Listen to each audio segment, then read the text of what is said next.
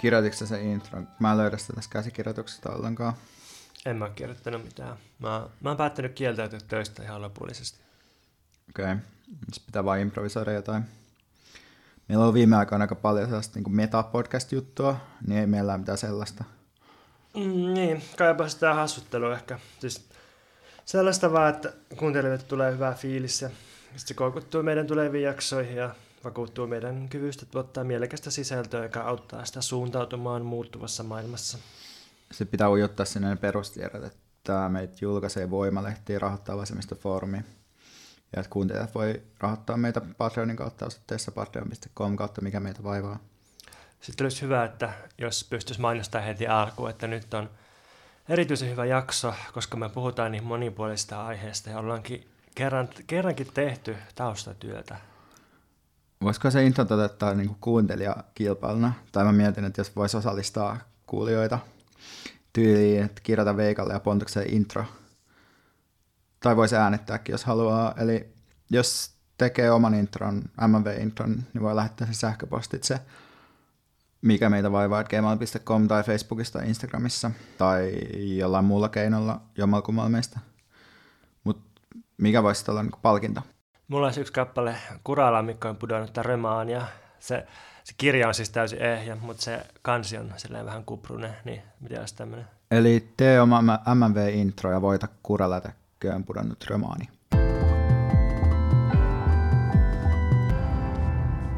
Hei. Terve. Miten menee? Pidettelen röyhtäystä. Ja olen todennut, että elämään pitää saada lisää ei minkään tekemistä ja lepoa.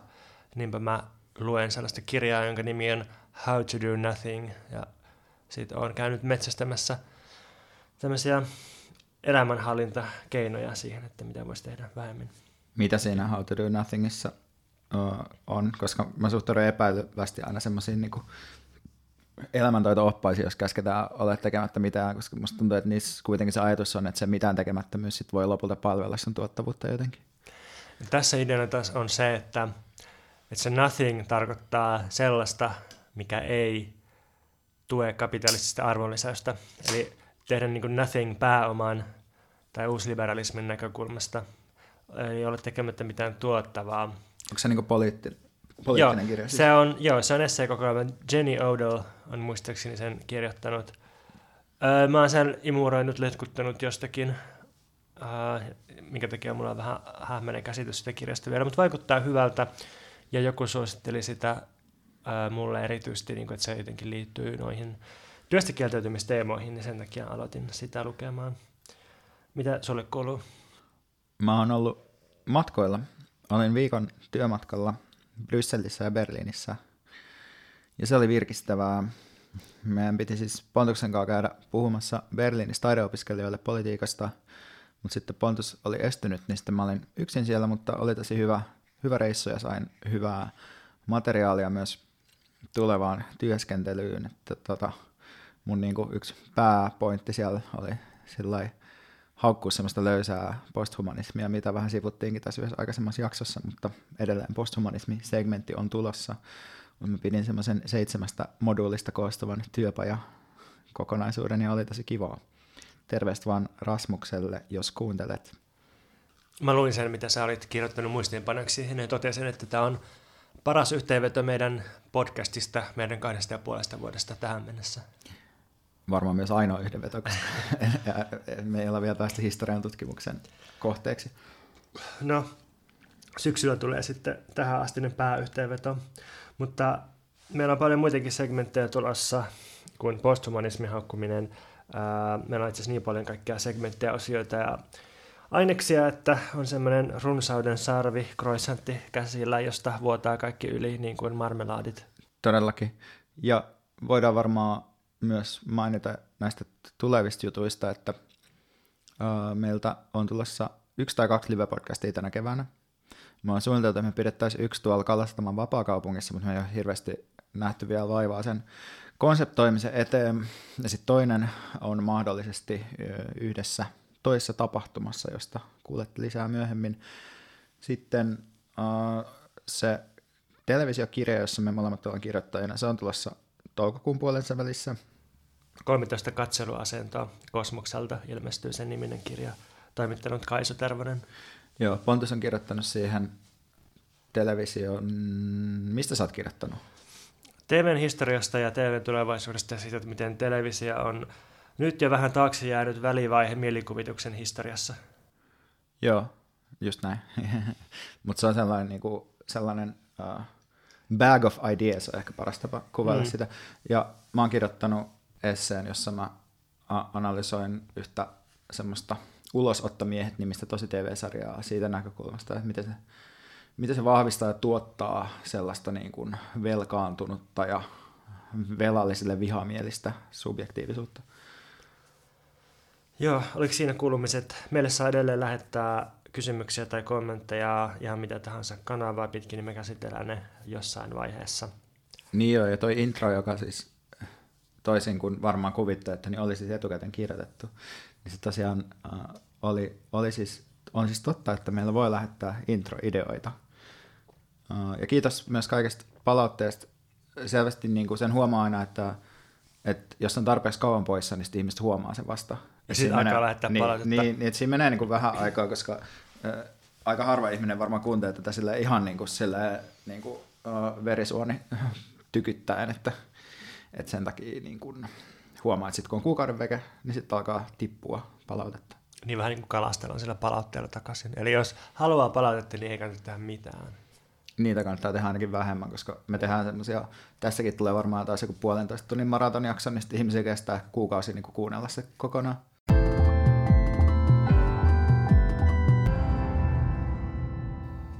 Okei, okay, jos me lähdetään aineksi liikkeelle. Ensin on poikkeuksellisesti ei vaiva, vaan jotain myönteistä. Meillä on vakavia ja raskaita vaivoja tänään, mutta, mutta tota, me mietittiin, että me ollaan Veikan kanssa tultu siihen ikään, että meillä on oikeus alkaa heittää erilaisia elämän viisauksia. Nyt, että sen saa tässä vähän yli 30 saa sellaisen oikeuden. Öö, no mä koin, että mä en ehkä omista niin paljon elämänviisautta, että mä voisin vielä heitellä omia viisauksia, mutta mä kävin tapaamassa oraakkelia Jyväskylässä. Tähän väliin pitää sanoa, että mitä enemmän yli 30 on, niin sitä enemmän on selvästi oikeus jakaa elämänviisauksia. Mm. Mutta tämä pätee myös Jeesukseen, joka oli 33, kun hän kuoli, niin hän myös alkoi jakaa elämänviisauksia kolmekymppisenä. Niin se oli hyvä. Ehkä se... vähän alle kolmekymppisenä kyllä, koska se ehti kuitenkin olla aktiivisena aika monta vuotta, eikö se ehtinyt? Se, joo, mä en, mä en muista tarkkaan, mutta musta se on tärkeää, että se eli sille just ne pari kriittistä vuotta siinä viisausiässä. Että, tota, Paras kama tuli ristillä. Joo, siis ainoat nuoret ihmiset, jotka, joilla on oikeus heittää elämänviisauksia, niin musta on runoilijat sitten, sitten tietenkin lapsilla on tietysti hirveän hyviä elämänviisauksia, mutta niin kuin nuorista, jos puhutaan, niin runoilijat. Joo, mä oon samaa mieltä. Kuka se olikaan se er, Erkka Filander mm. oli se, joka piti sen sellaisen vaikuttavan puheen, kun se voitti palkinnon, joka oli... Hesarin esikoiskirjapalkinto. Joo, kyllä, niin se oli myös nuoren, nuoren viisauksia. Mm. Mutta mä kävin siis Jyväskylässä tapaamassa äh, yleislahjakkuusorakkelia Harry Saamenniemeä, kysyin siltä, että miten voisi yhtä aikaa saada jotain aikaan, olla niin sanotusti tuottelias ja myös voida hyvin samalla. Koska jompikumpi on niin kuin helppoa, että saa paljon aikaa, mutta sitten tuhoaa itse samalla. Tai sitten, että voi hyvin, mutta sitten ei saa mitään aikaa. Niin miten voisi yhdistää nämä? Aristoteellinen kukoistus. Niin. Harry vastasi, että ää, se on ottanut lähtökohdakseen sen, että miten huippuurheilijoita valmennetaan. Ja sillä on myös jonkinlaista kokemusta tästä, koska se pelaa jalkapalloa SM-tasolla nuorena. No joka tapauksessa kuulemma huippuurheilijoiden valmentajat nykyään katsoo urheilijoiden kalenterin ihan ensiksi läpi levon kannalta. Et eka katsotaan, että miten onnistuu palautuminen ja yleinen lepääminen. Ja tämä on se pohja. Ja vasta sen päälle aletaan sitten kasaamaan mitään rasittavaa tekemistä – ja sitten ajatuksena on, että joka arkipäivä harjoitellaan ihan jokainen, mutta aina vähän liian vähän, jotta säilyy se tekemisen halu ja että se ehkä kasvaa ja sitten jotta palautuminen siitä on nopeata. Että joka päivä pitää jäädä sellainen olo, että vähän olisi halunnut tehdä pitempään ja sitten siitä on helppo jatkaa seuraavana päivänä. Koskaan ei tule mitään ylikuntoa eikä tule mitään nääntymistä ja pysyy se niin kuin tasainen tekemisen taso yllä. Ja sitten tästä tuli mieleen tietysti nämä kaikki uutiset Suoma, Suomessa niin kuin, siis terveystutkimuksista siitä, että Suomessa kuntoliikkujat tyypillisesti vetää ihan liian kovilla tehoilla ja liian pitkään. Ja siis, siis tyyli, että jos ihminen alkaa lenkkeilemään, niin sitten se tekee heti liian pitkiä, liian raskaita lenkkejä. Ja sitten tämä johtaa rasitusvammoihin ja hitaaseen palautumiseen, ylipäänsä motivaation tuhoutumiseen. Ja tämä on varmaan se perussyy, että miksi ihmisillä kaikki kuntoilusuunnitelmat ja uuden vuoden lupaukset sitten romuttuu. Jos vaivautuu lukemaan joskus semmoisia juoksuoppaita, niin se yleensä sanotaan, että sopiva juoksutahti on sellainen, että pystyt keskustelemaan samaan aikaan. Ja se on muuten tosi hidas. Se on, se on tosi hidas. Se saattaa, se saattaa olla niin kuin nopeasti kävelevän ihmisen kävelytahti. Joo, joo. Uh, ja sitten niissä yleensä lukee myös sille, että aloita maltillisista matkoista. Ja nämä oppaat uh, on kirjoitettu lähinnä sen takia, että suurin osa ihmisistä, minkä tahansa uuden jutun ne aloittaakin, ne aloittaa sen uh, fantasioimalla jonkinlaisesta mestaruudesta tai lopputuloksesta sillä alueella. Eli kun ihminen aloittaa esimerkiksi juoksun, niin sen ajatus on se, että se näkee itse 30 kiloa laihempana maratonarina. Mm. Sitten se haluaa niin kuin olla se heti. Ja tavallaan tämä on niin kuin ehkä se on aika yleinen niin kuin elämää koskeva asia, että asioiden aloittaminen ja, asi- ja saavut- saavutusten tekeminen on niin kuin hienoja juttuja, mutta se varsinainen niin kuin eniten aikaa vievä osuus on se sellainen jatkuva toisto. Ja sitten jos, jotta pystyy tekemään tosi paljon sitä toistoa millä tahansa alueella, niin se tosiaan edellyttää sitä, että ei rasita itseään liikaa kerralla. Mm, ja just toi, tekee sen niin kuin todella helpoksi, siis niin ääliömmäisenkin helpoksi sen, sen alun, just, just sen palautumisen ja levon kannalta katsoa, mitä nyt ikinä tekeekään. Sille mulle ei, tai mä oon ollut monta kertaa juoksukoukussa, mutta, mutta sitten se on aina mennyt vähän niin kuin yli, se että mä oon juossut vähän liikaa, sitten tulee jotain nivelrikkoja tai jotain muita vammoja, niin nyt tämä bolderointi on sopinut mulle aina hyvin, koska mä teen sitä siis tosi silleen toisteisesti, mutta siinä on se hyvä puoli, että siinä pääsee aina riuhtamaan kunnolla, koska se on maksimivoimaharjoittelua, mm. että sitä ei pysty tekemään niin kuin puoliteholla, vaan sitä tehdään niin kuin täysillä se, kun tehdään. Ja, ja se, että meidän ajassa kaikki tämmöiset crossfitit ja tällaiset on niin suosittuja, niin mä luulen, että liittyy just siihen, että että et ne antaa niinku mahdollisuuden ikään kuin vetää täysillä, että ne antaa niinku mahdollisuuden ikään kuin kokea olevansa siellä huipulla. Mm. Ja niissä ei ole semmoista niin kuin karateopettajan autonvahausvaihetta, vaan nyt mennään suoraan sinne kisoihin. Joo, mutta, mutta sä koet kuitenkin, että sä pystyt palautumaan riittävästi tästä? Joo, no kyllä se, kyllä se on, niin kuin, kyllä mulla alussa oli jotain, oli mulla yksi käsivamma, ja mm. Mä kävin joka päivä kiipeillä ja sitten mä joudun tiputtaa se joka toiseen päivään. et, joo. Et, tota, joo, kyllä, kyllä tämä niinku on musta edelleen olemassa tämä impulssi tehdä vähän liikaa, mutta et, et se on pysynyt jotenkin hallinnassa. Joo. Mulla on siis yksi sellainen kaveri, joka jotenkin tietää nämä kaikki asiat, mutta sille joka ikinen vuosi käy se klassinen, että se aloittaa joskus keväällä tai lähempänä kesää juoksemisen ja sitten se juoksee heti sellaisia niin seitsemän kilsan lenkkejä jotka on siis tosi raakoja, jos ihan tyhjiltään lähtee. Ja sitten se pystyy tekemään se pari kertaa, sitten silloin sen jälkeen niin kipeänä kaikki paikat, että se, se ei sitten koko loppuvuotena, koska se on niin ikävä se kokemus siitä. Ja silti se, sillä on jotenkin niin syvällä semmoinen kokemus, että tämä on, niin kuin, tämä on miehekästä ja kyllä urheilun pitää sattua ja jotenkin, että se, se ei vaan niin kuin pysty myöntämään, että se pitäisi aloittaa niin, kuin niin pienestä, että se itse asiassa ei satu, vaan se niin kuin lähtee sille tasaisesti kasvamaan. Mutta ei banalisoida tätä Harrin pointtia nyt kuitenkaan siihen, että, että kohtuus kaikessa, koska se ei ole kuitenkaan ihan tämä pointti, vaan siinä, siinä on niin kuin kuitenkin vähän monimutkaisempi se niin. ajatuskulku. No se jatkoi sitä sitten siihen, että, että jos mietitään vaikka kirjoitustyötä, niin mitä tämä oppi voisi tarkoittaa siinä, niin se voisi tarkoittaa esimerkiksi sille, että kirjoitetaan säännöllisesti jokainen arkipäivä tasaisesti, on sellainen rutiini, mutta ehdottomasti korkeintaan neljä tuntia. Ja oikeastaan ihanne pituus työpäivällä on kahdesta neljään tuntiin. Ja sitten sen päälle voi tietysti vaikka, jos on pakko, niin voi editoida tai kirjoittaa maileja, mutta varsinainen työnteko, semmoinen oikea aivojen käyttö, niin se on tosi tärkeää rajata niin, että on absoluuttinen leikkuri, joka katkaisisi työpäivän. Ja vaikka kuinka tekisi mieli jatkaa, niin pitää pakottaa itsensä lopettamaan siihen, koska tämä on se, mikä generoi sitä halua seuraavalle päivälle. Ja tuosta tuli tietysti itse asiassa mieleen lakanialainen psykoanalyysi, jossa se analyysisessio aina katkaista johonkin tosi olennaiseen kohtaan, että ei jäädä niin kuin vatvomaan sitä, vaan katkaistaan se, jolloin se ehkä se prosessi jää jotenkin käyntiin ja generoi sitten jotain, jotain niin kuin oivalluksia tai se niin kuin voimistaa sitä, sitä niin kuin kriittistä hetkeä sitten. Onko tämä myös vähän, niin kuin, jos ajattelee elokuvien loppuja, hmm. niin, niin voi olla niin kuin tehokkaampi loppu lopettaa seinään, jolloin tosiaan se prosessi jatkuu ihmisen pään sisällä, kuin, niin kuin lopettaa elokuvassa sen tosi mahtipontiseen puolen tunnin hobittien ja haltioiden halailusessioon. Niin, tämä on siis, eikö tämä se happy endin ongelma, että se, se on liian perusteellinen loppu. Se lopettaa kaiken halu ja muun, minkä kohdistuu siihen elokuvaan. Se, se, niin kuin, se lopettaa kaikkea. Sitten on vähän semmoinen elokuvassa nyt 500 grammaa irtokarkkeja ja, ja semmoinen... Niin kuin, Usein myös on. Niin, niin on se, se niin kuin pahentaa vielä sitä happy endia. Mutta sitten niin tämä musta kuulostaa hyvältä semmoiselta self-help niksiltä oikeasti toimivalta ja varmaan niin kuin, työpaikkoja voisi vähän katsoa uusiksi tältä kannalta. Mutta sitten tuli mieleen, että miten jos koko yhteiskunta katsottaisiin uusiksi tämän periaatteen mukaan, että esimerkiksi yliopisto tai mitkä tahansa koululaitokset, niin jos lähdettäisiin siitä, että eka katsotaan opiskelijoiden kalenterin läpi levoon ja palautumisen kannalta, sitten aletaan kasata oppitunteja ja tehtäviä ja opetusta ja kaikkea tällaista. Ja pääpointti olisi aina se, että miten opiskelijat pystyy palautumaan ja lepäämään, ja onhan niillä riittävästi lepäämistä elämässä.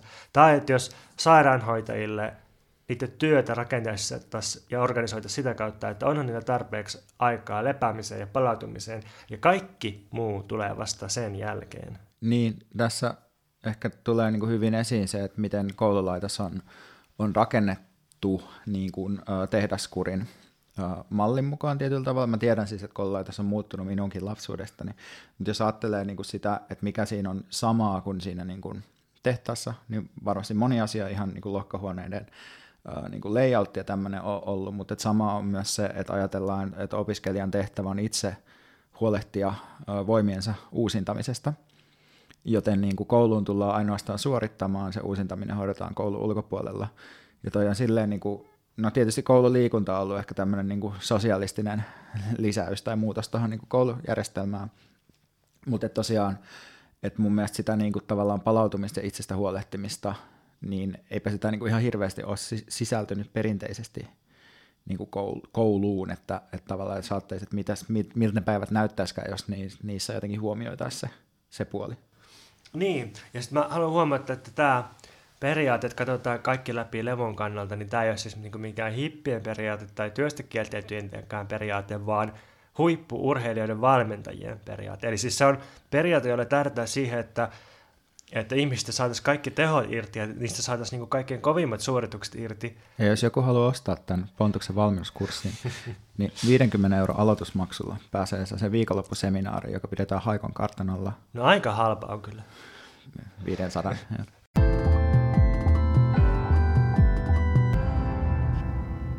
Mikä sua Veikka vaivaa? Mua vaivaa ilmastokompensointi. Eli sama asia, jota kutsutaan myös nimellä offset, mun ymmärtääkseni. Eli ajatus, että kun tuottaa ilmastopäästöjä, niin voi kompensoida tai ikään kuin neutraloida ne päästöt sijoittamalla rahaa jonkin kohteeseen, joka on hiilinielu, eli joka siis poistaa hiilidioksidia ilmakehästä. Me ollaan puhuttu tästä pikkusen aikaisemminkin, että Suomessa toimii tämä Antero Vartian äh, erittäin vahvasti niin kuin häneen henkilöityvä tämä kompensaatio ja tämä Compensate-palvelu, jota tämä säätiö siis tarjoaa, joka mahdollistaa niin kuin rahalla hiilidioksidipäästöjen kompensoinnin. Ja se, mistä näkökulmasta mä nyt haluaisin puhua tästä aiheesta, on siis uh, uuskolonialismi tai kolonialismin ja ilmastokompensoinnin yhteydet. Tämä on sellainen teema, joka on kiinnostanut mua jonkun ajan, mutta mä en ole hirveästi ehtinyt perehtyä siihen – mutta nyt mä tälle uuden vuoden ja vuosikymmenen kunniaksi otin vähän härkää sarvesta ja kävin läpi ison, ison joukon erilaisia aihetta käsitteleviä tekstejä. Ja suurimmaksi osaksi mä oon niinku rakentanut ja, ja niinku varastanut sellaisen yhden tota Vicein tekstin lähteet tähän, joka on siis julkaistu joskus viisi vuotta sitten. Että ei ole niinku kaikki ihan superkuranttia kamaa, mutta et tuntuu, että niinku analyysin osilta ollaan aika samoissa. Tai että ei, ei hirveästi ehkä ole vanhentunut se analyysi sinänsä. Ja siis tämä teksti, josta mä oon näitä lähteitä poiminut, on tämmöinen Nafez Ahmedin uh, teksti kuin Carbon Colonialism, How to Fight Against Climate Change is Displacing Africans, joka on julkaistu siis Viceissa vuonna 2014. Mutta jos aloitetaan tälleen Wikipedia-määritelmällä, niin uuskolonialismi tai neokolonialismi tarkoittaa länsimaiden harjoittamaa kehitysmaiden hallintaa taloudellista hyötyä varten. Termin otti käyttöön Ghanan ensimmäinen presidentti ja pan-afrikanisti Kwame Nkrumah. Nkrumah. Nkrumah kuvasi sillä toisen maailmansodan jälkeen tapahtunutta muutosta aikaisemmasta suorasta imperialistisesta vallankäytöstä kohti epäsuoraa vallankäyttöä, jossa entisten siirtomaiden johtajien ja eliitin kautta käytettiin niin taloudellista kuin poliittistakin valtaa ja maat pidettiin taloudellisesti riippuvaisina.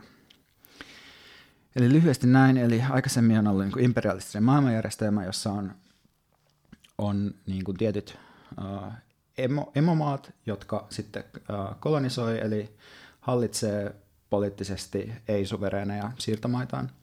Ja sitten kun siirtomaat on vähitellen kaikki enemmän tai vähemmän itsenäistynyt, niin sitten tämä hallinta on niin vaan muuttanut muotoa, mutta kolonialismi edelleen jatkuu erilaisina taloudellisina ja poliittisina riippuvuussuhteina ja hyväksikäyttösuhteina. Hmm.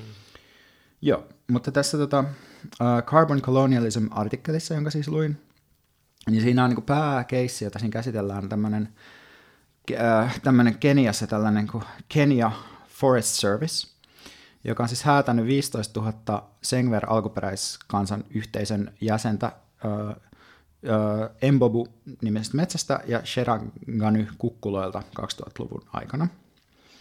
Ja tämä on siis, tämä häätäminen ja tämä niinku ihmisten häiriköinti ja tällainen, se on tehty osana Maailmanpankin suojeluohjelmaa. Ja tässä on niinku perusteltu, että nämä niinku Sengver, tämä Sengver-yhteisö niinku squattaa sitä metsää ja nopeuttaa sen jotenkin tuhoprosessia.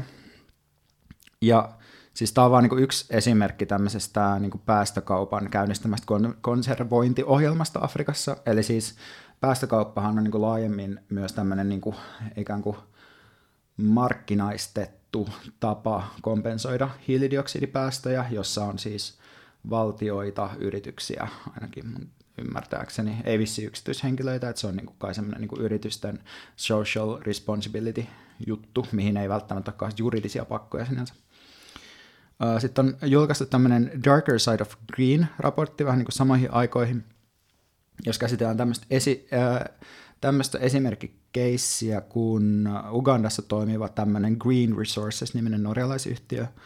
Norja, Norjalla on siis tosi paljon sijoitusrahaa sekä niin kuin, toisaalta niillä on niin kuin öljy, öljyrahaa, mutta sitten ne on sijoittanut sitä eteenpäin erilaisiin vihreän talouden hankkeisiin. Siinä on sellainen mielenkiintoinen keskinäisriippuvuus niin kuin öljyn ja vihreän talouden välillä.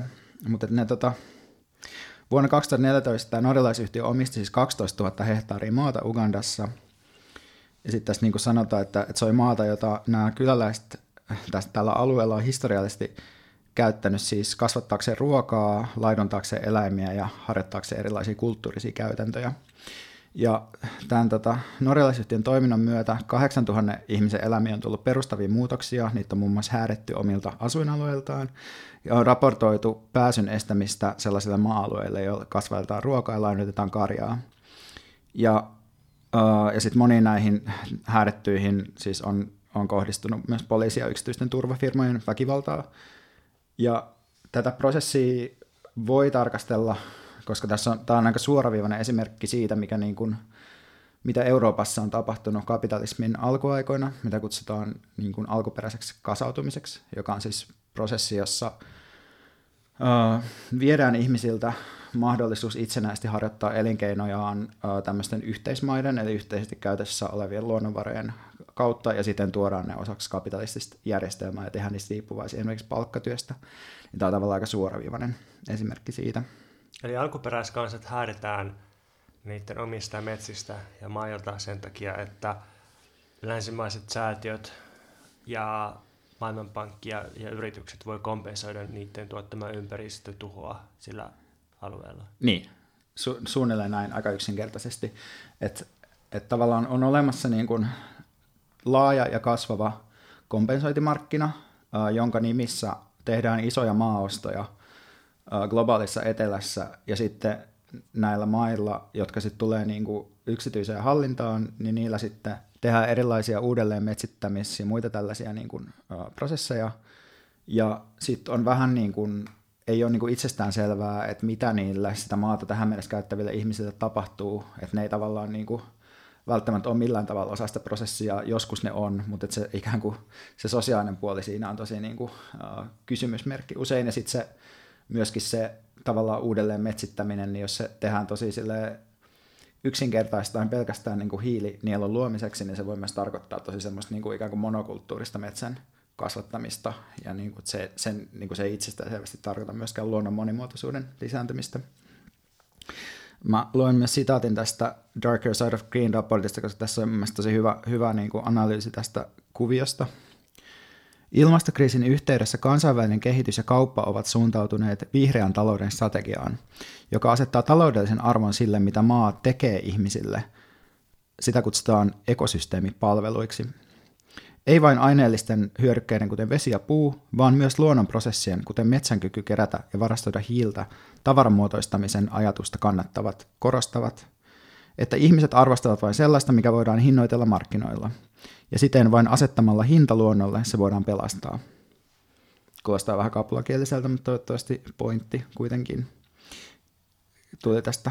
Eli tässä joku sellainen kuvio, että, että mitä laajemmalle tavaramuoto on maailmassa levinnyt ja mitä enemmän asioita on niin kuin jähmetetty myytäviksi tavaraksi markkinoille, sitä enemmän ollaan tuhottu ekosysteemejä ja ilmastoa. Ja nyt näitä tuhoja ollaan korjaamassa tavaramuotoistamalla taas uusia alueita, jotta voidaan kompensoida näitä tavaramuotoistamisella aikaansaatuja tuhoja. Niin, jos pystyy ajattelemaan vain tosi yksinulotteisesti uh, asioita niin kuin taloudellisen arvon kautta, niin sitten mieltää koko ilmastonmuutoksen niin kuin ongelman lähinnä sitä kautta, että ei ole asetettu selkeää hintaa luonnolle. Luonnolla ei ollut arvoa, joten nyt sille asetetaan arvo, ja se asetetaan vielä tietysti markkinoilla, koska se kuuluu tähän samaan logiikkaan. Mm. Ja, ja, sitten niin kuin, sit, ja sit, koska se on asetettu markkinoilla, tai sitten sit luodaan myös tämmöinen kauppamarkkino, jossa sä voit ostaa jonkun verran luonnontuhoamista yhdessä paikassa, jotta sitä sit voidaan niin kuin ikään kuin kompensoida jossain muualla. Niin, tämä tuo mieleen sen yleisen vasemmistolaisenkin talouskritiikin, että valtavirran taloustieteessä ei katsota, että mitkä on asioiden todellisia kustannuksia, eli laskuista, kaikista tehokkuuslaskuista jätetään pois niin kuin ne oheis tuotto, tai siis se, ää, mikä se taloustieteellinen sana on sille, mutta... mutta niinku- Externalities. Niin, niin, niin. Että mitä, mitä niin kuin tuotanto aiheuttaa vaikkapa eläimille, ympäristölle, ihmisten mielenterveydelle, ja sitten, että jos nämä kulut, todelliset kulut hinnoiteltaisiin mukaan vaikka tuot, lopputuotteen hintaan, niin sitten meillä olisi hyvin erilainen maailma, koska kukaan, kellä ei olisi varaa ostaa sitä ja sitä. Niin sitten miettii, että toisaalta noin, mutta sitten toisaalta onko ratkaisu se, että siihen, että kaikki on laskelmien piirissä? Niin, se on hyvä kysymys. Mulla on lisää näitä case-esimerkkejä vielä näistä kompensaatioprojekteista. Niin on tämmöinen kompensaatioprojekti Elgon vuoren kansallispuistossa Ugandassa, joka on tuottanut siis konflikteja maa-oikeuksiin liittyen. Tässä kompensointiprojektissa on kumppaneina hollantilainen kansalaisjärjestö Face the Future ja sitten tämmöinen Uganda Wildlife Authority, eli siis ugandalainen niin kuin, valtiollinen tällainen niin kuin riistanhoitotaho. Ja sitten tässä niin kuin, keissistä on siis tämmöinen kuvaus, että ulkopuoliset tarkastajat odotti hankkeen eristävän 3,73 ton, miljoonaa tonnia hiilidioksidiekvivalentteja vuosina 1994-2034, mutta sitten nämä maa-oikeuskonfliktit on pakottanut ohjelman lopettamaan metsän istutuksen vuonna 2003, eli yhdeksän vuotta sen alkamisen jälkeen. Ja sitten tässä on niin kuin, uh, Nairobin, Nairobista yksi tutkija on sanonut tästä tälleen, että – Korvaamatta jätetty omaisuuden riisto paikallisväestöltä oli projektin toteuttamisen välttämätön ennakkoehto. Ei tässä on taas niin kuin, tavallaan samantyyppinen kuvio, missä on niin kuin, viety ihmisiltä maita, jotta pystytään toteuttamaan tämä, tämä kompensointiprojekti. Sitten tämän artikkelin abstraktissa minusta siis tosi mielenkiintoisesti kuvattu tätä, tätä kuviota vielä niin kuin sit suhteessa Eurooppaan ja suhteessa tähän niin kuin kansalaisjärjestöön. Problematisoimme tapoja, joilla Face the Future, ei tämä hollantilainen järjestö, ja muut hiilimarkkinoiden välittäjät esittävät toimintaansa projektidokumenttien ja verkkosivujen kautta. He peittävät hankkeen toteuttamiseen tarvittavan väkivallan. Samalla väitämme, että kolminkertaisen voiton, siis tämä kolminkertainen voitto on niin kuin ilmastonmuutoksen pienentäminen, biodiversiteetin säilyttäminen ja paikallinen sosioekonominen kehitys. Niin tämän kolminkertaisen spektaakkelin ylläpitäminen on sinänsä olennainen osa hiilen sitomisprojektien hallintaa, koska se tarjoaa kuluttajille eräänlaisen eettisen käyttöarvon ja lisää huomattavasti hiilimarkkinoiden välittäjien kapasiteettia kerätä vaihtoarvoa houkuttelemalla vihreitä sijoittajia. Tämän seurauksena se, mitä kutsumme nyt spektaakkelimmaiseksi epäonnistumiseksi, ilmenee ainakin kahdella tavalla – Ensinnäkin voimakkaasti medioituneen harmonisen ja tuottoisan konservoinnin spektaakkelin hajoamisessa. Tämä siis tarkoittaa sitä, että se projekti on käytännössä kussu, koska on ollut niin pahoja niin kuin mellakoita ja muita tällaisia niin, niin, juttuja. Joo. Ja sitten toiseksi paikallisyhteisölle koituvien seurausten tuhoisessa luonteessa. Näin. Eli siis on niin kuin, uh, tehty kompensaatioprojekti, ajettu ihmiset niiden mailta, ne ihmiset on iskenyt takaisin, projekti on jouduttu keskeyttämään, spektaakeli hajoaa. Joo. No sitten tässä on vielä yksi mielenkiintoinen juttu tässä Weissin artikkeissa, mikä liittyy niin kuin ylipäätään maan haalimiseen ja maan ostamiseen. Suurimmat maankahmijat, eli siis land grabbers, ovat keskittyneet globaalin pohjoiseen, Yhdysvaltoihin, Iso-Britanniaan ja Länsi-Eurooppaan ja Aasian ja lähi kehittyviin talouksiin, jotka hankkivat viljelysmaata ja vesivaroja globaalista etelästä ja Itä-Euroopasta. Itse maankahmioiden joukossa valtaosa hankinnoista on etenkin Kiinan, yhdistyneen, äh, Kiinan, Iso-Britannian ja Yhdysvaltojen tekemiä. Tässä on siis taustajatus, että maahankinnat usein myös johtaa käytännössä kuitenkin teollisen maatalouden leviämiseen.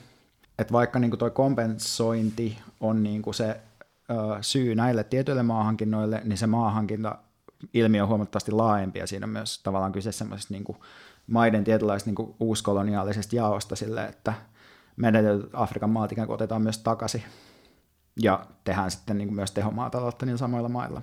Tässä on semmoinen kiinnostava ristiriita, että mulla on semmoinen vaikutelma ainakin, että viime vuosikymmeninä niin kuin tieteen ja raporttien tasolla on korostettu sitä, että itse asiassa meillä teollistuneiden maiden asukkailla voisi olla aika paljon opittavaa alkuperäiskansoilta – mitä tulee kestävään maan ja metsän hoitamiseen, viljelyyn ja ylipäänsä suhteeseen niin kuin paikallistasoon. Ja muun muassa tämä vuosi sitten paljon keskustelua herättänyt raportti maailman biodiversiteetin tuhosta, niin siinä tiivistelmässä niin ää, suositeltiin päättäjille, että alkuperäiskansojen tiedonmuotoja pitäisi tukea. Et tiedon tasolla on tämmöinen kehitys, mutta sitten reaalipolitiikan tasolla, niin se, se, se jatkuu se alkuperäiskansojen syrjäyttäminen ja maan vieminen. Jep, niinpä. Ja tässä äh, Vice-artikkelissa myös huomautetaan, että, että Maailmanpankki ja YK on niin kuin keskeisiä, keskeisiä niin kuin uuden maanhaalimisen alueen avaajia, eli kun ne niin kuin tämän kompensointijärjestelmän kautta mahdollistaa näitä maahankintoja, niin ne on niin kuin tavallaan tämmöiset hyvistahot mahdollistaa myös semmoista niin kuin maaomaisuuden globaalia uusjakoa. Sitten tässä mainitaan vielä tällainen luku, että, että osana Maailmanpankin Natural Resource Management Programmia, niin tota, Maailmanpankki olisi rahoittanut 60 miljoonaa dollaria vuodessa tätä Kenya Forest Servicea, josta puhuttiin tuossa alussa, joka on siis just väkivaltaisesti häätänyt niitä Sengver-yhteisön jäseniä sieltä niin omilta mailtaan. Ja sitä, se on siis tämä nimenomaan projekti on vielä todettu sille onnistuneeksi niin kuin niistä mm. omista tavoitteista käsin. Mutta tässä on nyt tällainen niin lyhyt, vähän tällainen niin kuin, uh, cherry picking uh, läpikäynti joistakin tämmöisistä kompensointihankkeista, mutta sitten jos mennään katsoa tätä itse kompensaatiota. Siis nämä, mistä sä äsken puhuit, niin oliko niin, että nämä on niin kuin 2000-luvun alusta viivaa noin 2014, tämä oli niin kuin sitä kompensointijutun alkuvuosikymmeniä, niin, no siis 90-lukua, 00-lukua, 10-lukua. Joo, siis sitä offsettia on siis kyllä tehty niin kuin 90-luvulla jo, niin mutta just, nämä joo. esimerkit on niin kuin 2000, 2010-luvulta. Joo, ja sitten tämä Antero Vartin Compensate, niin tämä on sitten niin kuin, tämä on just nyt käynnissä. Joo, tämä on siis mun mielestä joo. 2018 joo. Uh, tullut julki tämä säätiö, ja siinä on siis se idea, että sä voit tosiaan ostaa, ostaa tätä kompensointia sen säätiön kautta, ja nämä esimerkit mitä sil, siinä siis on, on niillä on kaksi, kaksi tällaista niin projektia, mihin tätä rahaa sijoitetaan. Toinen on tämmöinen Kariba Red Plus-projekti. Tämä REDD Plus on tämmöinen niin kuin erityistermi, joka siis on Reducing Emissions from Deforestation and Degradation, joka on siis mun ymmärtää, mä en ole ihan varma, onko tämä niin jotenkin YK-sidonnainen, no mutta kuitenkin. Uh, niin tästä siis, tämä on siis metsänsuojelu Zimbabwessa, Uh, ja tota, tähän ei siis liity mitään suurta skandaalin kärryä, että ei nyt tänne podcast paljastu sinänsä. Et siitä siis sanotaan tällä, että Kariba on uh, yhteisöpohjainen hanke, jota hallinnoivat neljä paikallista maaseutualueen neuvostoa. Neuvostojen kautta yhteistyöt voivat korostaa, milloin ja missä he tarvitsevat tukea. Projektiinvestoinnit suuntautuvat monenlaisiin toimiin, jotka edistävät näiden yhteisöjen itsenäisyyttä ja hyvinvointia. Tässä siis tota, maa ilmeisesti on yksityisomistuksessa ja sijoitukset tulee ulkopuolelta, mutta paikallisväestöllä on jonkinlaisia demokraattisia oikeuksia sen maan käytön kannalta. Sitten on tämä toinen projekti on tämmöinen Itä-Kolumbian Vichara-departementin uudelleenmetsitys. Siis tässä, tässä niin kuin projektin sivuilla, siis näin nyt kompenseitin tietoja, vaan niin kuin mä oon kaivannut näitä muilta sivuilta, niin okay. sanotaan, että vuosikymmenten ajan laidunnus ja karjanhoito ovat olleet tärkeimpiä elinkeinoja alueella – ja sitten tämän hankkeen tehtävä on siis vahvistaa alueen biodiversiteettiä ja luoda uusia elinkeinoja. Mutta tässä yhteydessä ei mainita siis mitään mistään paikallisväestöstä tai niiden elinkeinoista. Ja sitten tavallaan tuossa mainitaan, että siellä on niinku laidunnettu, niin oletettavasti tämä metsitys siis äh, lopettaa sen nimenomaisen laidunnuselinkeino, mutta ei tästä niinku, en, en siis sille löydä, löydä siitä sen enempää. Eli tavallaan niinku, nämä ei ole siis sellaisia, että että ei löydy tietoa siitä, miten niin kuin hakataan kepeillä niin kuin jotain alkuperäiskansoja, jotka on näillä alueilla, niin kuin, ja, ja sitten meidän rahat menisivät niin kuin siihen. Mutta et, et kyllä musta sama niin kuin peruskysymys että kompensaatiosta kuitenkin herää myös näissä projekteissa, että et, et täällä tuotettuja päästöjä voitaisiin niin kuin korvata hankkimalla maata globaalissa etelässä istuttamalla sinne puita, ja että maanomistusta koskevia yksityiskohtia näistä hankkeista ei ole kuitenkaan saatavilla, mutta että oletus on, että ne on niin kuin yksityis, yksityisomistuksessa ne maat sitten jatkossa. Mutta tota, sitten tästä niin REDD Plus äh, pro, niin kuin ohjelmasta, niin tota, molemmat nämä kompensaatiohankkeet tosiaan on, on tämän ohjelman osia. Sitten mä löysin tällaisen YK on alkuperäiskansojen pysyvän foorumin vuoden 2016 tämmöisen tota, uutisen, missä tota, siis 1500 alkuperäiskansojen johtajaa, jotka kokoontui siellä, niin vaati tämän koko ohjelman lopettamista. Ja sitten mä luen sitaatin tästä. Olemme täällä YKssa lopettaaksemme vihreän talouden ja sen hiilikaupan, hiilidioksidin kompensoinnin, Clean Development-mekanismin ja REDD Plus-markkinajärjestelmien hyökkäykset, jotka muodostavat uuden kolonialismin muodon ja ovat aiheuttaneet konflikteja, pakkosiirtoja, uhkia kulttuuriselle selviytymiselle ja alkuperäiskansojen oikeuksien, etenkin oikeuksien elämälle, maille ja alueille sekä vapaan ja ennalta, ennakolta ja tietoon perustuvan suostumuksen loukkaamiseen. Aika pitkä lause. Mm. Mutta näin, näin sanoo siis Mapuche-johtaja. Alkuperäiskansat ovat vuosisatojen ajan kärsineet kolonialismista ja kansanmurhista. Nyt YK itse edistää vääriä ratkaisuja ilmastonmuutokseen, jotka vaarantavat kansojemme ja äitimaan selviytymisen. Olemme pitkittyneiden konfliktien eturintamassa hallitusten ja kaivannaisteollisuuden kanssa, jotka haluavat varastaa maata, alueitamme ja luonnonvarojamme. Olemme myös ilmastonmuutoksen ja väärien ratkaisujen ilmastonmuutokseen, kuten REDD, ensisijaisia todistajia. Äiti maan vartijana meitä pitäisi suojella ja kunnioittaa, eikä vainota ja uhata uusilla kansanmurhan muodoilla, totesi alkuperäiskansojen ympäristöverkoston johtaja Tom B.K. Goldtooth. Pariisin sopimus on kauppasopimus, ei muuta. Se lupaa yksityistää, hyödyntää ja myydä metsä- ja, metsätalousmaa, metsä- ja maatalousmaata hiilikom, hiilidioksidikompensaatioina vilpillisissä järjestelmissä, kuten REDD++. Nämä offset-huijaukset tarjoavat rahoitus rahanpesumekanismeja kehittyneille maille hiilidioksidipäästöjen pesemiseksi globaalissa etelässä. Oliko tämä jälkimmäinenkin sen alkuperäiskansojen settiä? Joo, siis tämä, tämä koko juttu on siis semmoista tiedotteista, jonka niin kuin mm. alkuperäiskansojen joku tämmöinen niin yhteiselin on julkaissut sen YK-kokouksen yhteydessä. Aika tiukkaa tekstiä. Joo, no kyllä tämä alkaa vähän kuulostaa neokolonialismilta sillä tavalla, kun sä määrittelit sen tuossa alussa.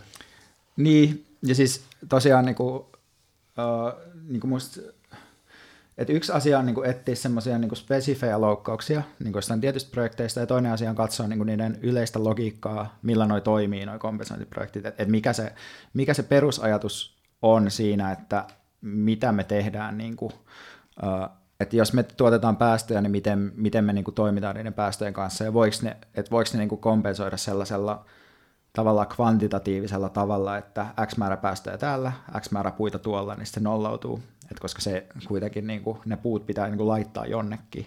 Ja sitten kun ne kaikki maat on niin kuin enemmän tai vähemmän kiistanalaisia maita, niin me tavallaan osallistutaan semmoiseen aika monimutkaiseen niin kuin maailmanpoliittiseen kuvioon silloin, kun me ostetaan näitä kompensaatiopisteitä.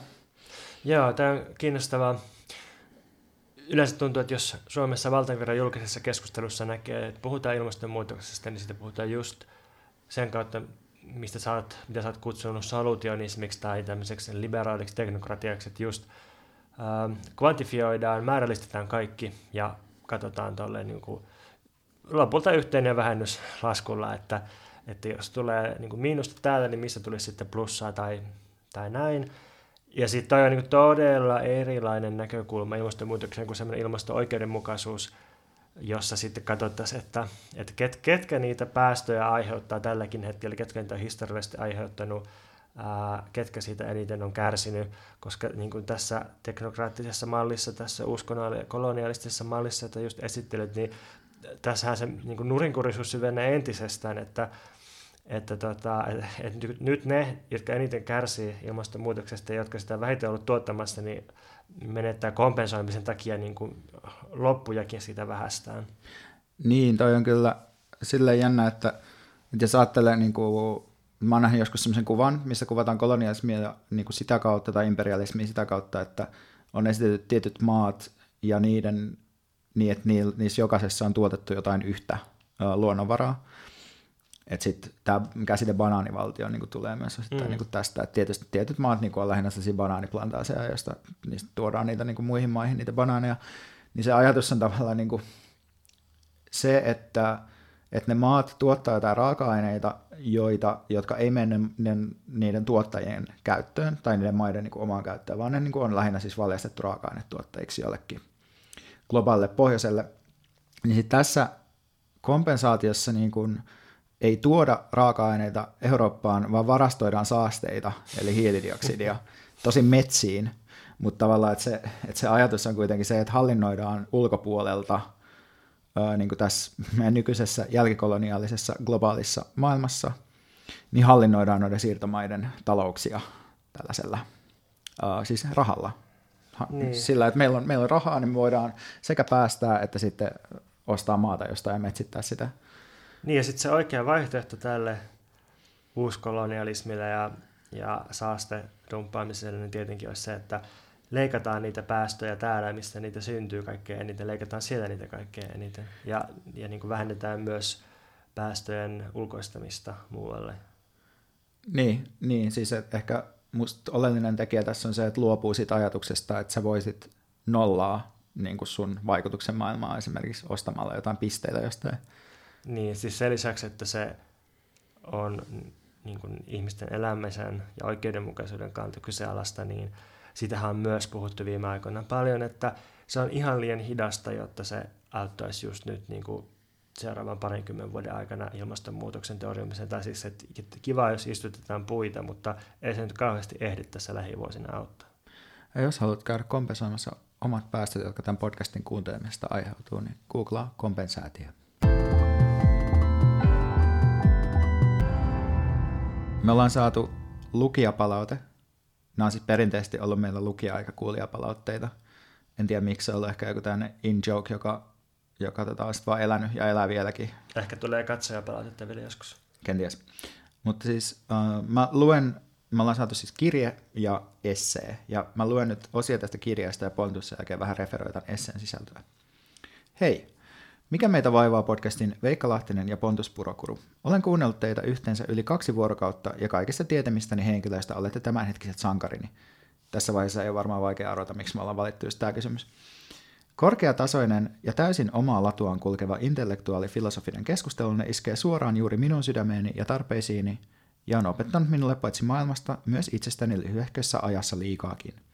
En välttämättä osaa luonnehtia järkevästi, mutta onnistutte olemaan hämmästyttävän tismalleen jotain sellaista, jota mielenterveyteni kaipaa. Toki yhtä lailla olen lukenut Pontuksen kirjoittamat kirjat, joista etenkin tuorein postmodernin runoteos liikutti oikeasti sellaisia kohtia sielussani, joita en tiennyt olevan olemassa. Koin ymmärrystä, samaistumista, lohduttomuutta ja toivoa. Näin esimerkiksi. Tähän väliin keskeytän ja kiitän kovasti kauniista sanoista. Tosi ihanaa lukea tällaista palautetta. Varsinkin ihana lukea sitä ääneen, niin että kaikki muutkin saa tietää, miten meitä on kehuttu. Mutta mä luen sitten tämän kirjan tota, uh, viimeisen kappaleen myös. Eli tässä on siis uh, jonkun verran siis uh, kuvausta siitä, mitä toi essee pitää sisällään, niin mä luen tästä tämän niin kuin tiivistävän loppukappaleen. Suhdettani työstä kieltäytymiseen, palkkatyön murentamiseen, hierarkioiden kaatamiseen ja vastaavaan yhteiskunnan rakenteen ravistamiseen hallitsee epävarmuus ja pelko. Minulla ei ole periaatetta, johon asemoida itseni. Vaikka perustavanlaatoinen ja pakoon pääsemätön vastenmielisyys jälkiteollisen kapitalismin ja ylivirittyneen kilpailuyhteiskunnan ideologiaa kohtaan hallitsee suhtautumistani ympäristööni, en osaa käsitellä tätä inhoa rakentavasti. Heikkona, sairaana ja yksinäisenä olen epämääräisessä loukussa. Vaikka kuinka inhoaisin ja vihaisin käsittämättömiä taloudellisia ja yhteiskunnallisia rakenteita, näen sanoitetut kamppailut vahvojen ja kauniiden yksilöiden saavuttamattomana ideaalitilana. Tämän kirjan liitteenä oli esse, joka on noin 23 000 merkkiä, eli ehkä 15 painosivua, ja todella elegantisti muotoiltu ja hieno esse, josta on mahdollista tässä vain muutamia kysymyksen asetteluja nostaa esille.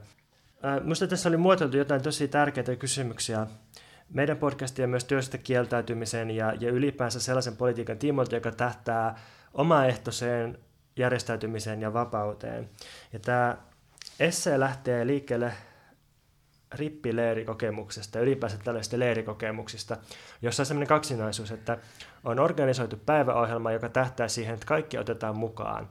Ja kaikki todella otetaan mukaan, koska se on valvottua ja strukturoitua ja siellä on ohjaajat ja ohjelmat ja kaikki niin sanotusti pelaa mukana. Mutta tämä ei ole vapaata. Ja sitten on öinen epävirallinen ohjelma, jonka ihmiset järjestää omaehtoisesti ja silloin se koetaan vapaana. Mutta siihen ei oteta kaikkia mukaan, että ne, jotka yöllä lähtee seikkailemaan tai menee toistensa huoneisiin, niin ne on yleensä, tai niihin otetaan mukaan sellaiset, jotka on kaikkein suosituimpia, kaikkein tervekehoisempia, kaikkein suorituskykyisempiä.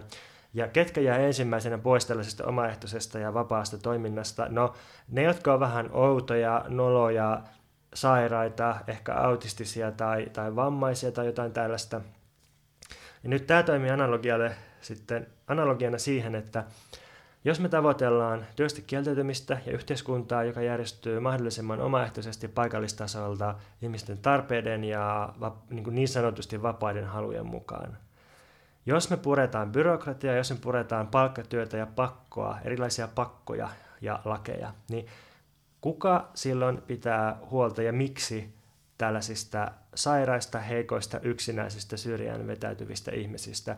Mitä jos koko yhteiskunnasta tulee tämmöinen riparin yö, jossa seikkailee ne tervekehoiset, nuoret, hyvännäköiset, hyvinvoivat ihmiset. Ja tässä oli semmoinen niin kuin, kipeästi koettu kokemus, että nykyinen yhteiskunta ei ole hyvä, ei järjestä hoivaa välttämättä kovin hyvin, mutta ainakin meillä on tietyt säännöt ja lait ja instituutiot, joihin vedota, että tämän ja tämän mukaan, niin vaikkapa minusta, sairaasta tai vammaisesta, niin näillä perusteilla täytyy pitää huolta. Ja sitten joku ihminen, jonka ammattina on pitää huolta, jolle maksetaan huolenpidosta, niin ainakin periaatteessa tulee ja jollain tavalla pitää huolta. Ja kirjoittaja itse kuvailee itseään autistiseksi ja sanoo, että, että hänellä olisi melko vähän ihmiskontakteja, ellei olisi näitä instituutioita ja, ja tahoja ja henkilöitä, joiden työ on niin kuin pitää siitä huolta. Ja sitten se miettii, että, että miksi ja miten esimerkiksi hänen kaltaisensa tai fyysisesti ja psyykkisesti erittäin heikko yksilö kuuluisi jonkinlaisen omaehtoisuudesta kumpuavan solidaarisuuden ja yhteisöllisen hoivan piiriin. Ja jotenkin tässä kaikessa oli siis tausta-ajatuksena se, että, että vaikka tuo työstä kieltäytyjen käsikirja, jota mäkin olen ollut kirjoittamassa, niin onko siinä semmoinen niin kuin piilo oletus, että se työstä kieltäytyjä hahmo on, on sitten just tämmöinen kauhean sosiaalinen, onnistuva, menevä tyyppi, joka saa suosiota ja, ja sitten, josta muut haluaakin pitää huolta. Miten käy heikoille ja vetäytyville tällaisessa työstä kieltäytyjän maailmassa? No niin, aikamoinen kysymys ja joukko kysymyksiä.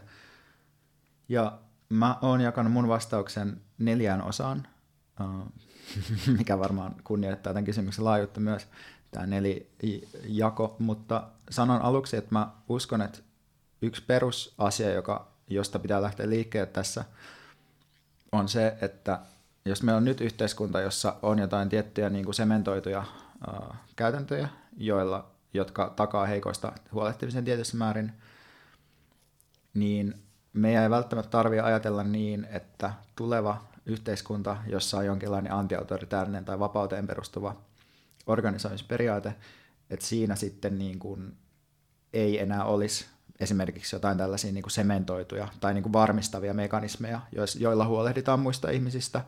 Et ehkä se tavallaan, että tuossa mun mielestä tavallaan niin kuin ajatus vapaudesta näyttää niin kuin tässä viittaavan jonkinlaiseen mielivaltaan. Ja sitten taas niin kuin niin, täydelliseen... Niin, niin sellaiseen, että jokainen oleva, tekee mitä niin, huvittaa. Liberaalivapaus, niin, ei mitään esteitä, eikä velvoitteita, eikä sääntöjä, mm. eikä lakeja. Niin, niin, just näin. Ja sitten taas, että jos mä ajattelen, että millaista, millaista yhteiskuntaa tai itse tavoitteen, niin, niin mä tavallaan niin kuin haluaisin, että siinä lähdettäisiin ehkä liikkeelle siitä, että huomioidaan erilaisten ihmisten erilaisia tarpeita paremmin kuin nykyisessä yhteiskunnassa. Mutta mennään siihen kohta lisää.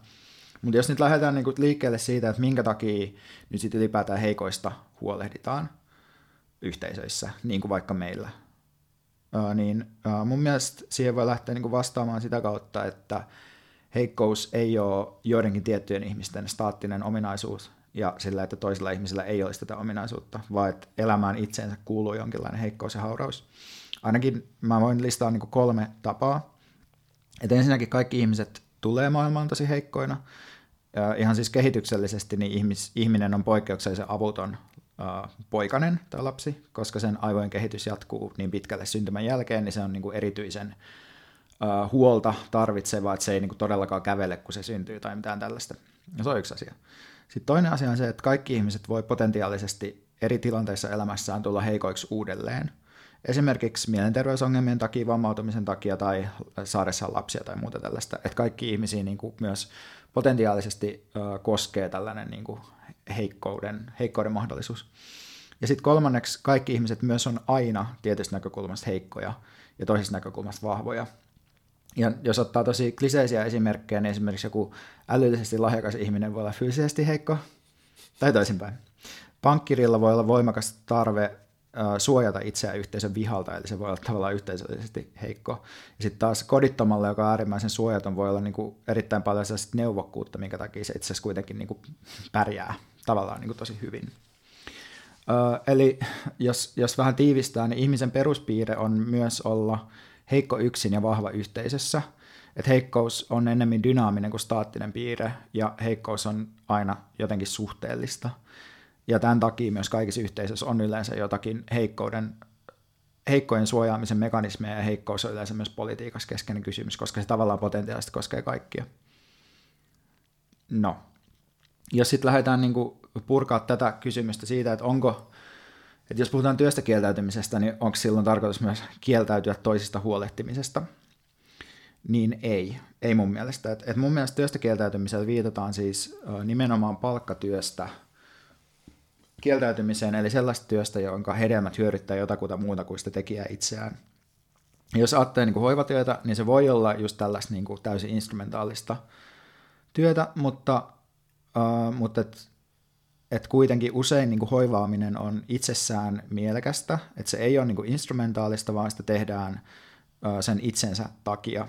Esimerkiksi vanhemmat ottaa hoivavastuun lapsesta, kumppanit hoivaa toisiaan, lapsi hoivaa ikääntyvää omaistaan. Että et se hoivasuhde ei niinku tuota mitään riippumatonta palkintoa. Ja tavallaan, että et mun mielestä työstä kieltäytymiseen viitataan just ö, niin kuin sellaisesta työstä kieltäytymiseen, jota tehdään muun palveluksessa jonkun muun niin kuin mm. omaisuuden kasvattamiseksi. Niin, ja sitten laajemmin sitä, sillä viitataan ehkä siihen, että halutaan kieltäytyä tietystä määrätystä alisteisesta osasta nykyisessä yhteiskunnassa. Että siis meistä koulutetaan kaikista työntekijöitä, siis meistä ei kouluteta esimerkiksi jotain sivistysporvareita tai meistä ei kouluteta todellakaan aktivisteja tai näin, vaan meistä koulutetaan työntekijöitä, joiden on tarkoitus myydä itseään työmarkkinoilla. Se on niin se osa, mikä meille määrätään, ja työstä kieltäytyminen tarkoittaa tästä kieltäytymistä. Uh, mutta totta kai niin kun, kun valitsee tämmöisen käsitteen kuin työ ja puhuu kieltäytymisestä, niin sitten helposti sit tulee sekavaa ja ihmiset ajattelee, että tarkoittaa laiskottelua. Uh, mutta mun nähdäkseni, kun on puhuttu työstä kieltäytymisestä, niin se se ei tarkoita sitä, että kieltäydytään semmoisesta vaivannäöstä, joka koskee peruselämää, eikä se tarkoita sitä, että kieltäydytään luomasta maailmaa tai jotenkin jatkamasta asioiden tuottamista tai rakentamista. Ei, vaan se tarkoittaa just, niin kuin sanoit, sitä alistetusta sellaisesta työstä, joka niin kuin aiheuttaa kärsimystä itselle ja muille ja sitten hyödyttää jotain muuta kuin sitä työntekijää, niin siitä kieltäytymistä. se on, se on niin aika tarkka se työ, mistä kieltäydytään. Se ei ole kaikesta työstä kieltäytymistä. Ja nyt on siis tästä mun neliosaisesta vastauksesta käsitelty osat yksi ja kaksi, joista ykkönen oli se, että kaikki on jollain tavalla heikkoja. Kakkososa oli se, että työstä kieltäytyminen ei tarkoita toisesta huolehtimista ainakaan itsestään selvästi.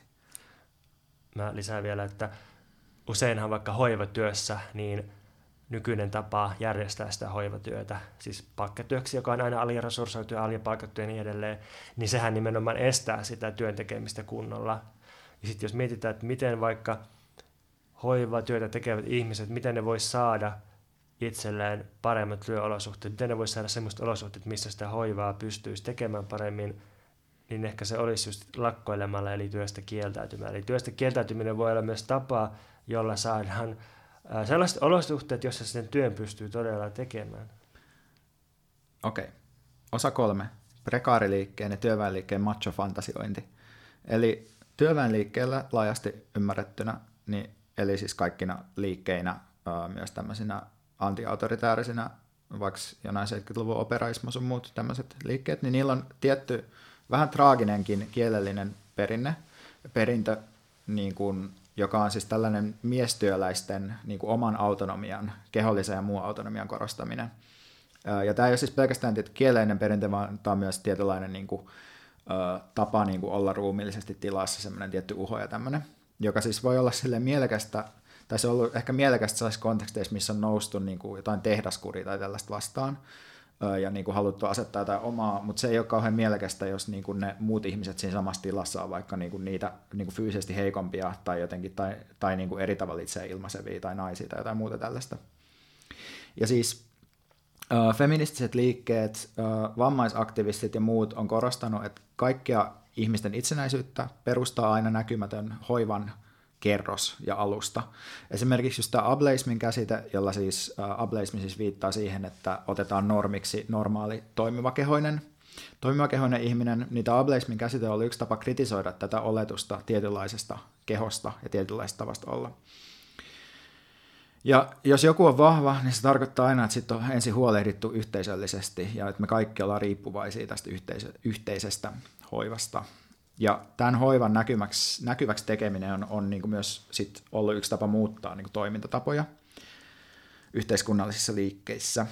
Mutta siis, että minkä takia näyttää siltä, että pelkästään hyvännäköiset ja tosi pärjäävät tyypit niin kuin on ne, jotka oikeasti näissä niin kuin liikkeissä toimii, niin se liittyy tavallaan, no se liittyy niin tuohon tiettyyn historiaan, että eniten tilaa ottavat ihmiset saa usein sitä tilaa ja, mutta et samaan aikaan, kun tämä niin kuin edelleen niin kuin jossain määrin on totta, niin samaan aikaan nykyään kuitenkin keskustellaan tosi paljon enemmän inklusiivisuudesta, ihmisten kehollisista rajoista ja rajoituksista ja rajojen kunnioittamisesta ja ihmisten etuoikeuksista, pystyvyydestä ja tällaisesta.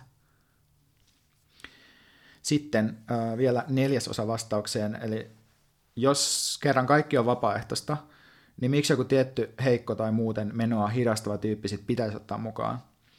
Niin mun mielestä, tämä on siis, tähän on varmasti monta tapaa vastaan, mutta mun mielestä niin kuin yleensä se ajatus on se, että, että kun, että pyritään, kun pyritään kasvattaa omaa liikettä, niin sitä voidaan kasvattaa ikään kuin erilaisuuden kautta.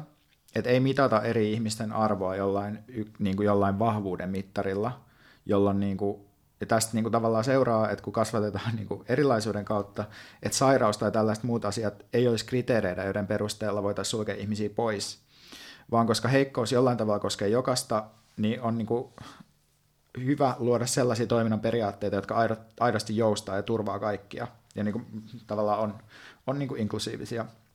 Et ajatus jotenkin siitä, että, että olisi joku tämmöinen yksi vahvuuden kriteeri, jonka kautta luotaisi joku tämmöinen niin kuin yhtenäinen ää, liike, niin se on ehkä lähinnä niin kuin fasistinen ajatus, että luodaan vahvojen armeijoita ja halveksutaan heikkoutta. Ja niin kuin ehkä mä ajattelen silleen, että semmoinen niin kommunistinen järjestäytyminen ruokkii itseään just erilaisuudella ja moninaisuudella ja hauraudella ja mutaatioilla ja tällaisella. Ainakin ideaalisesti ajatellen. Kuulostaa hyvältä. Niin. Hirveämäinen hauraus, mm. mutaatio, mm. kommunismi. Niin, mutta käytännössä, koska politiikkaa tehdään enimmäkseen vapaa-ajalla, niin usein sitä tekee ensisijassa ne kaikkein kykenevimmät, tai ne ainakin näkyy eniten. Mutta et, että suunta liikkeissä on kuitenkin just tämän niin kuin feministisen, feministisen liikehdinnän vahvistumisen ansiosta niin kuin kohti monipuolisempaa erilaisuuden huomioimista ja hoivan analyysiä ja hoivan käytäntöjä. Huh, monipolvinen äh, vastaus ja onko loppukadetti se, että suunta, kurssi on kohti hyvää? No, no joo, toihan oli aika teoreettinen myös toi kysymys, että mun mielestä niin kuin, että se teoreettinen vastaus siihen kuuluu jokseenkin niin, että, että kommunististen liikkeiden vahvuus on just niin kuin erilaisuudessa, erilaisten tarpeiden huomioimisessa ja tavallaan, että sellainen niin kuin jonkun semmoisen tavallaan niin kuin yhden jonkun vahvuuden kriteerin ö, ottaminen käyttöön, niin se, se niin, niin se, no en mä oikeastaan, en mä oikeastaan osaa sanoa sit niin kuin, niin, ehkä se osaa jotenkin muotoilla tätä paremmin.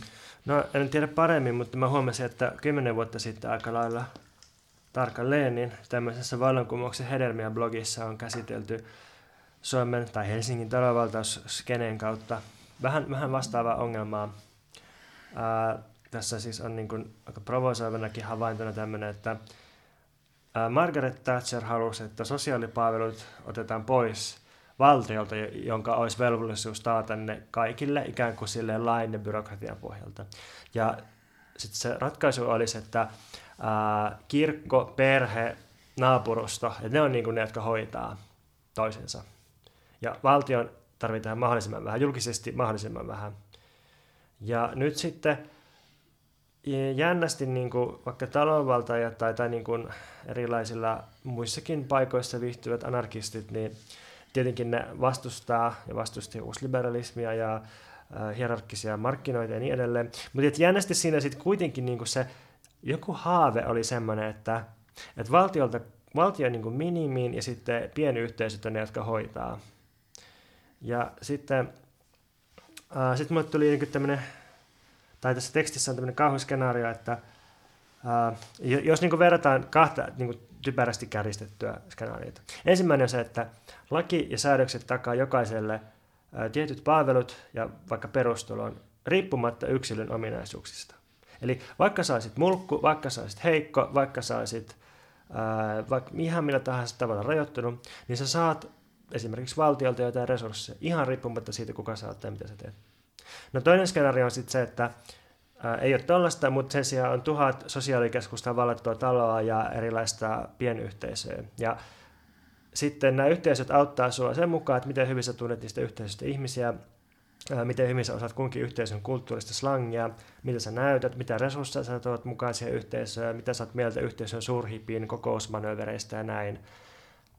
Niin tästä näkökulmasta me nähdään, että se ää, ainakin tietty antiautoritaarinen unelma jostakin toisenlaista yhteiskunnasta itse asiassa aika ei-houkutteleva ja heikko, jos, jos vertaa sellaiseen universaalin huolenpidon periaatteeseen. Siis, siis se, se periaate ei tietenkään nykyään toteudu, mutta, mutta se toteutuu edes joillekin ja on ainakin joku, jolla vääntää tai johon vedota. Kun taas sit, niin unelma siitä, että on pelkkiä pienyhteisöjä, niin se tuottaa sellaista epävarmuutta, varsinkin jos on heikkoa, niin se herättää kysymyksiä, että kuka musta pitää huolta, jos, jos kaikki on vain niin kuin yksittäisten ihmissuhteiden varassa.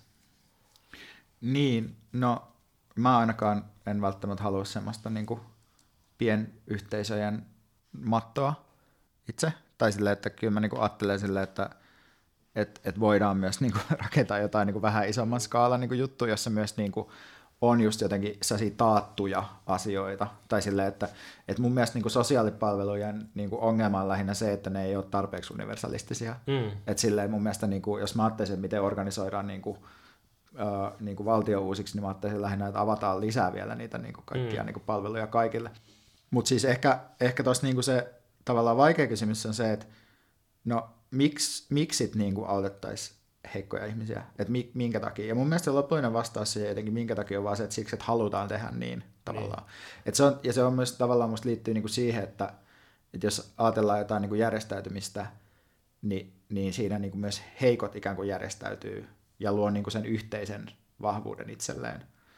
Et mun mielestä siihen ei tavallaan ehkä niinku voi tarjota mitään sellaista niinku tilastollista tai sellaista niinku jotenkin tosi niinku, äh, niinku filosofisesti jotenkin perustavaa ja pitävää argumentti, että minkä takia kaikista niin kuin pitäisi huolehtia. Muuta kuin että sillä, että, että, se on niin kuin, että, että se on se, mitä halutaan Mm. Tai että se tuntuu jotenkin siltä, että miten, miten haluaa organisoida asiat. Siis että se voi olla hyödyllistä, mutta vaikka se olisi hyödyllistä, niin silti silleen niin kuin tehdään. Mutta sitten on aina se kysymys, että mitä jos ei enää halutakaan, ja se on se, mikä pelottaakin, että mitä jos ne haluat loppuun, niin miten me sitten järjestetään se, ja, ja tota, sitten tässä esseessä, joka me saatiin, niin siellä oli niinku ajatuksena, että nykyään joku, ää, vaikka se ehkä haluaisi, niin koska sen on pakko ää, palkkatyön takia myydä aikaansa ja työtään, niin se nyt sitten päätyy huolehtimaan, koska meillä on laite ja niin edelleen, että siinä oli tämmöinen, että, että, niin kuin, niin. että päätyypähän edes pakolla niin kuin joku huolehtii. Niin, no ehkä toi on se, että no entä jos kaikki onkin yhtäkkiä fasisteja, niin,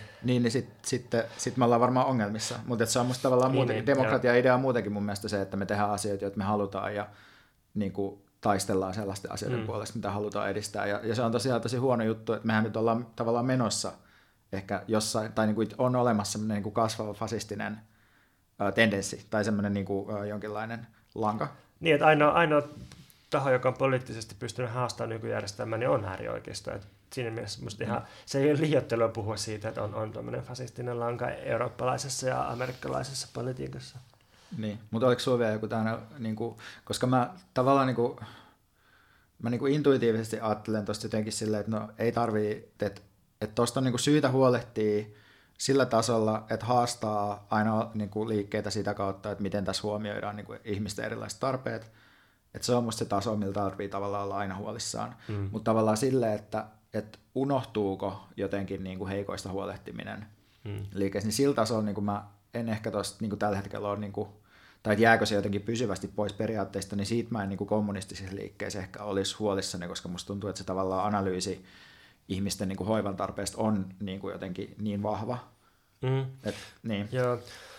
No mä ehkä vastaisin silleen samalla linjoilla, että, että me ei ikinä tule päättämään mihinkään ideaalitilaan, tai että kaikki tämmöiset vastakkainasettelut, että joko, joko semmoinen universaali byrokraattinen hyvinvointivaltio tai sitten pelkkä pienyhteisö, yhteiskunta, niin ei ne tule kumpikaan koskaan. Me voidaan saada molemmat, tai niin molempia linjoja voidaan kehittää, ei se, ei se, niin kuin, se ei ole välttämättä ristiriita, tai ne ei välttämättä sulje toisiaan pois, ja ehkä ei politiikkaa muutenkaan kannata ajatella sillä tavalla, että että meillä olisi tähtäimessä joku sellainen yhteiskunta, jossa ei olisi absoluuttisesti yhtään minkäänlaista palkkatyötä tai minkäänlaista velvoitetta tai pakkoa. Että mä luulen, että aina tulee olemaan velvoitteita ja pakkoja, mutta ehkä ne velvoitteet ja pakot jollain tasolla pitää myös itsestään huolen tai niistä aina pidetään huoli. Ja se, niin kuin se, se mistä ei pidetä niin paljon huolta, niin on sitten se äh, ihmisten niin itsenäisyyden ja, ja, ja vapauden ja, ja tasavertaisuuden ja kaikkien näiden muiden tällaisten periaatteiden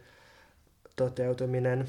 Öö, joo, siis musta tässä oli niin tosi hyvin muotoiltu näitä tällaisia kokemuksia, ulosjäämisen kokemuksia ja, ja sitten tällaisia hoivaa koskevia kysymyksiä. Musta oli tärkeää ottaa käsittelemään myös jollain tavalla ehkä samastuin tuohon, tohon, että, että on joku, joka ei oteta mukaan jossakin. Ja mä en ajattele, että mä itse olisin mitenkään erityisen vahva ihminen, mutta mä koen, että mä koen itseni heikoksi just tietynlaisissa ympäristössä ja tilanteissa, että esimerkiksi kouluympäristö oli semmoinen, ja sitten kun mä pääsin ulos siitä, niin mä en ole kokenut itseäni yhtä heikoksi, että se on tosiaan myöskin ympäristöstä, ja sitten ainakin vähän vanhempana voi myös jonkun verran vaikuttaa niihin ympäristöihin, mihin päätyy, ja sitten voi yrittää olla päätymättä niihin, missä on sellaisia ihmisiä, jotka ei ota mukaan, tai, tai niin kuin, että se, et ei, kaikki ei kuitenkaan onneksi toimi riparin logiikalla, vaan riparikin on tietynlainen instituutio, joka tuottaa tietynlaista käyttäytymistä. Niinpä, joo, siis kaikki tällaiset tota, koulumaiset ympäristöt mm. on tosi hierarkisoivia. Mm. Ja sitten ehkä vielä, jos miettii vielä tätä niin kuin heikkouden kysymystä nyt tämän jälkeen, mitä ollaan sanottu, niin musta oleellista kuitenkin aina siinä niin kuin heikkous-vahvuus erottelussa niin kuin se, että, että ihmiset on aina, jos ne on yksin, ne on niin kuin erityisen heikkoja. Mutta sitten taas, jos ihmiset järjestäytyy, vaikka niin kuin jostain näkökulmasta heikot järjestäytyy, niin niistä tuleekin vahvoja. Ja usein niin kuin ihmisillä niin kuin on myös niin kuin heikoilla ihmisillä on niin kuin jotain sellaisia niin kuin voimia, mitä pystyy niin kuin, yhdistämään ja niin kuin tuomaan. Tai että et, et jotain intressejä voi tuoda esiin tavallaan sen niin kuin yhdistymisen kautta. Joo, ja sitten usein Mutta se on kiinnostavaa, että vaikka tämä esseen kirjoittaja esittää itsensä heikkona, koska se esse on niin pitkä ja jotenkin hyvin kirjoitettu, että se itse asiassa viesti jotenkin valtavasta voimasta tai semmoista älyllisestä uteliaisuudesta ja kirjoituskyvystä ja niin edelleen, että että usein ihmiset, jotka esitetään heikkoina, jotka itsekin omaksuu sen heikon identiteetin, niin sit jollain tavalla ei olekaan heikkoja. Siis en tarkoita, etteikö saisi olla heikko, mutta siis väitän, että niin yllättävän monista tyypeistä löytyy sitten erilaisissa konteksteissa aika paljon niin kuin, kykyjä ja voimaa ja kaikkea, mikä tuottaa iloa ja muuta. Joo, ja tämä on varmaan kysymys, johon me vielä palataan, koska musta tuntuu, että tämä on tullut täysin tyhjentävästi käsitellyksi mm. kuitenkaan, ja se ei ole mikään ongelma sinänsä, koska vaikeat kysymykset yleensä on sellaisia. Mutta äh, kirjoittajalle kiitos kysymyksestä, kiitos palautteesta, ja voit laittaa meille yksityisesti palautetta, että mitä olit mieltä vastauksesta.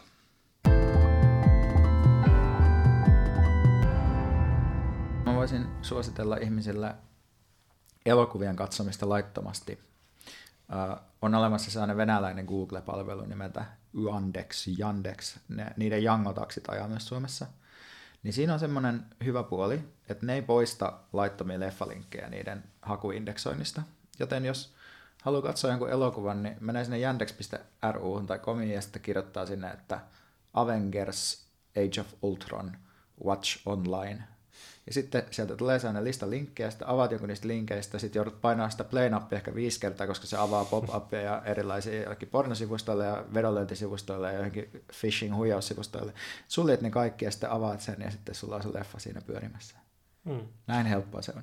Tuosta mulle tuli mieleen spontaani suositus, nimittäin ihmiset käyttäkää oikeasti jotain adblock-laajennusta selaimissa. Mä en ymmärrä, miten kukaan pystyy lukemaan vaikka nettilehtien etusivuja, jotka ihan täynnä vilkkuvia mainoksia, siis ilman näitä adblockeja. Siis jos googlaa jotain adblockiin liittyvää tai mikä se nyt Chromella on, uBlock, uBlock Origin, joo, tai uBlock Origin on itse asiassa, mikä mulla on käytössä, niin joku tämmöinen mainosten ja pop-upien esto-ohjelma niin parantaa ainakin 50 000 prosenttia internetkokemusta. Tosi monta prosenttia kyllä. Mm.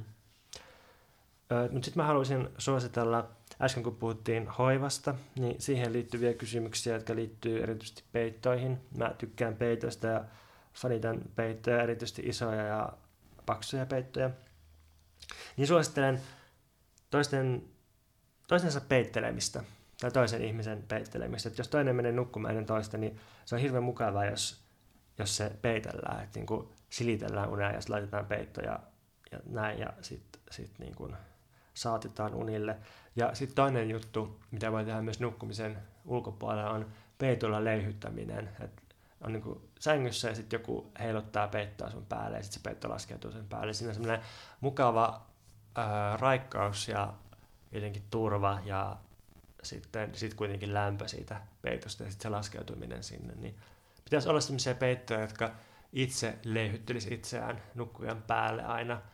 Ää, ehkä tämä voisi olla joku innovaatio. Onko tämä nyt taas tämä vaarallinen hoivarobottien vesi, jolle sä oot seilannut tässä? Joo, tota, mutta siis semmoinen peitto, että siinä olisi niinku, äh, neljässä kulmassa semmoinen pieni drone, joka saisi sen surraamaan ylös, ja sitten se pudottaisi sen peiton siellä ylhäältä, ja sitten drone tulisi alas ja nappaisi siitä. Aika mennä nukkumaan. Olet rakas. Hyvää yötä, Pontus.